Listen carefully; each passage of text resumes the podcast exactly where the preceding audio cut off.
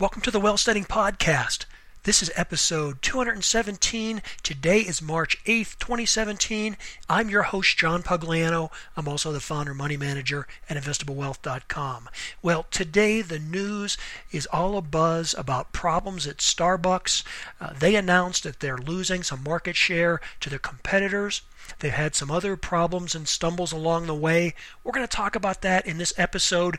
Before I get started, I do want to mention that because many of you have asked me for additional content, and specifically people have asked me to create some videos, I have done that. Those are now up um, over at, um, at YouTube. To find those, I think the easiest way, you can either search on YouTube for my name, or if you uh, just go over to wealthsteading dot com and look, you'll see that I have a new tab up at the top, and it's uh, for videos. I have, uh, I think, about three videos up so far. One of them, incidentally, is something I did today on Starbucks, so you might want to check that out. I will um, ask you that if you're so inclined and you and you like videos over at YouTube, that you will subscribe to the channel, and you need to do that directly at uh, YouTube. You can't do that from my website. So uh, as always, your comments are appreciated. The more feedback I get from you, the more that you share those videos, and you know the, the more that they get viewed, obviously the more effort I'll put into producing more content. So hey, let's get started. Let's talk about Starbucks. As I mentioned, today they announced they're losing market share. Uh, the stock was down almost one percent a day. It's been pretty choppy uh, over the last three months or so. And in fact, it hasn't had a, a good twelve months overall, but it, it's held up, you know, it's held up fairly well. Uh, the last three months have, have been a little more problematic. And, you know, this is really just a reoccurring uh, issue at Starbucks. It's really, you know, what I call their personality. You'll hear me talk about the personality of a stock. Well, with something like Starbucks, what we've seen in the past is that they'll stumble, they'll have a problem, maybe they'll have a little pullback in profits or sales. Everybody will jump on them, criticize them, talk about, oh, you know, no one's going to pay three or four or five dollars for a cup of coffee. I'm too cheap to spend that kind of money on coffee. And I really don't drink coffee to begin with anyways, uh, so it's not for me, but that doesn't preclude me for, from investing in it. As you know, if you're a long-term listener here, Starbucks is in my portfolio. I think that overall it's it's been a good performer. It does tend to have these consolidation periods where it goes through and then all of a sudden it just breaks out and goes on to all-time new highs. That's what I think is going to happen with Starbucks. Uh, that is not to say, though, that it couldn't go lower, and there could be problems as we see uh, you know, them go through another phase of growing pains. One of the problems they have is their own success, and that's that uh, you know, over the past uh, what are twenty years or whatever, they have really brought a, a high level of premium coffee to the American market. Now, if you go to a uh, to Europe, and in particular like Italy, uh, they have always drank espressos and, and expensive, more flavorful coffees. That isn't necessarily a tradition we've had in the U S. Starbucks was a company that recognized that uh, they could change Americans' tastes when it comes to coffee, and so they've done that over the last, you know, what I say, you know, couple decades. And as a result of that, though, in a way, they're a victim of their own success because they've created a lot of competition. Everything from um, you know, specialty coffees at Dunkin' Donuts or McDonald's, as you know, the fast food type players, as well as just a bunch of mom and pops have sprung up all over the place. And so that's a good thing and a bad thing. Uh, I think overall, what we've seen though is that every time new competitors come into the marketplace, Starbucks is such a premium brand, and they have such pricing power that um, as the as the pie grows larger for premium coffees, you know, they're always on top. You know, I don't want to totally discount the fact that they're acknowledging that they're having some problems right now. The stock is at a fairly high valuation. I don't think it's unreasonable. Forward earnings on Starbucks is currently at about um, twenty-two and a half times earnings.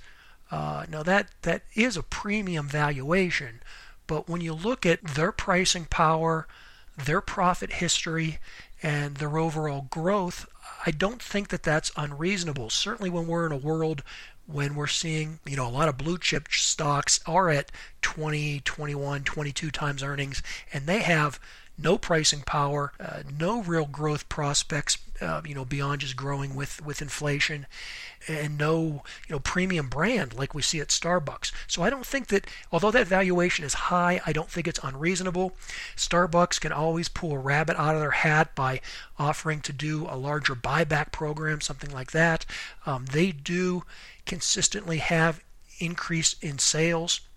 Now, again, that may change going forward, uh, particularly may slow down a little bit, and if something like that happens, there will definitely be a pullback in the stock. At this point, I'm not worried. I'm not worried yet. In particular, when I talk about, you know, their earnings potential, uh, I'm looking at, at some statistics here. Their gross margins are something like sixty percent. And so, you know, if they have to come out and offer some discounts or some promotions or, or you know, do something that's promotional, they've got a lot of room in those profit margins. You know, they're not going to compete head-to-head with Dunkin' Donuts. I, I, I'm not worried about that happening. They're too much of a premium brand.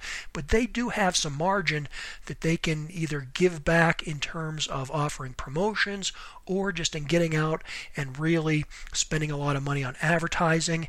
And Starbucks has that aura about it, that pizzazz. You know, people want to carry that cup around. That's been, you know, this way for a long time. I don't see it changing. Uh, the other thing is, is that Starbucks is continuing to expand. They are all over Asia.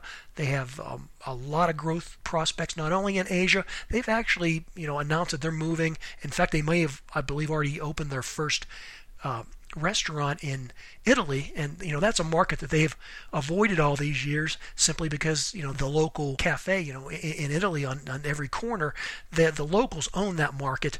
Uh, Starbucks is trying even to make some headway into Italy. So overall, I'm not worried about it. If you look at the video that I put out there today on YouTube uh, about Starbucks, and it's the same title as this this podcast, it's Problems at Starbucks. If you look at that, I show the fifth, the relationship with the fifty and the two hundred day moving average. Up till now, Starbucks has had pretty good support at that two hundred day moving average. If it breaks significantly below that two hundred day moving average, I will reassess things. I might be concerned at that point. Right now, I'm I have a hold on the stock. Um, and again, that can change tomorrow, but for right now, I'm not planning on selling my stock, nor at this point am I planning on adding to it. I will say, though, um, and this is in terms of their management, a lot of the faith I'm putting in this is with their management team. Now, you don't often hear me talk about the management of a company, and that's generally because I'm a swing trader, and when I swing trade, I hold a stock for maybe a couple weeks, a couple months, something like that, right? I'm not a long-term buy and holder of stocks. And so generally, I don't care so much about the management if I plan on, you know, flipping the stock in three months. Now, there are exceptions to that, though. And Starbucks is one of those companies. Walmart is another one. One of the reasons I've been so upbeat about Walmart is specifically because of McMillan and because he came in, and he's a long time guy at Walmart, but he specifically came in and took over the reins as the C E O at Walmart in twenty fourteen, and that's when I think they started making some major improvements. Everything from, you know, stepping up their game in competing against Amazon to having uh, better quality employees, cleaner stores, more products on the shelf, things like that. I attribute that to him, and I don't mind holding Walmart longer than I normally would. It pays a solid dividend. I think it has good growth prospects down the road, and I'm not worried about them going out of business. Now, I apply a similar logic to Starbucks. I like the management team there. I particularly like Howard Schultz. Now, there are some issues with Schultz transitioning out of the company and who's going to fill his shoes. I think they do need to resolve that, but from what I've been able to, to gather and learn about the inner workings at Starbucks, they do have really good quality people at the very, very top, and I would say all throughout that organization, they have some really good people. They have, you know, excellent operations people, whether it be at their headquarters or at their at their local restaurant level. My only problem with the leadership there, and this is specifically with Howard Schultz, is that sometimes I don't think that he's focused enough. Now, I don't assume that Howard Schultz listens to the Wealthsteading podcast, and I uh, don't expect him to take any advice from me. But I'm going to give you my two cents and tell you what I think he should do. And the advice that I'd give to him is really advice I would give to any C E O, and that's that they should really keep quiet when it comes to political things and with expressing their political opinion. Now, I don't want to uh, squelch free speech. I don't really care if someone has an opinion that's left or right of center. Uh, that doesn't bother me. However, there are a lot of other people that aren't like me, and they do get all excited when companies or with, when management teams at companies uh, express their political opinions. And because of that, we have boycotts and just negative publicity, things like that. Uh, again, it, it isn't that I don't think that C E Os should have the, the right to do what they want politically.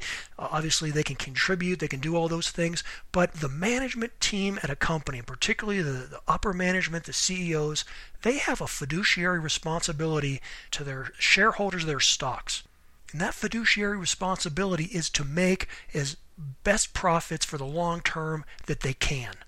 And so by going out and saying things that, you know, in a very polarized country that we live in, and we've been in this for many, many decades, if you come out to the right of an issue, you're going to make half the people mad. And if you come out to the left of an issue, you're going to make the other half people mad.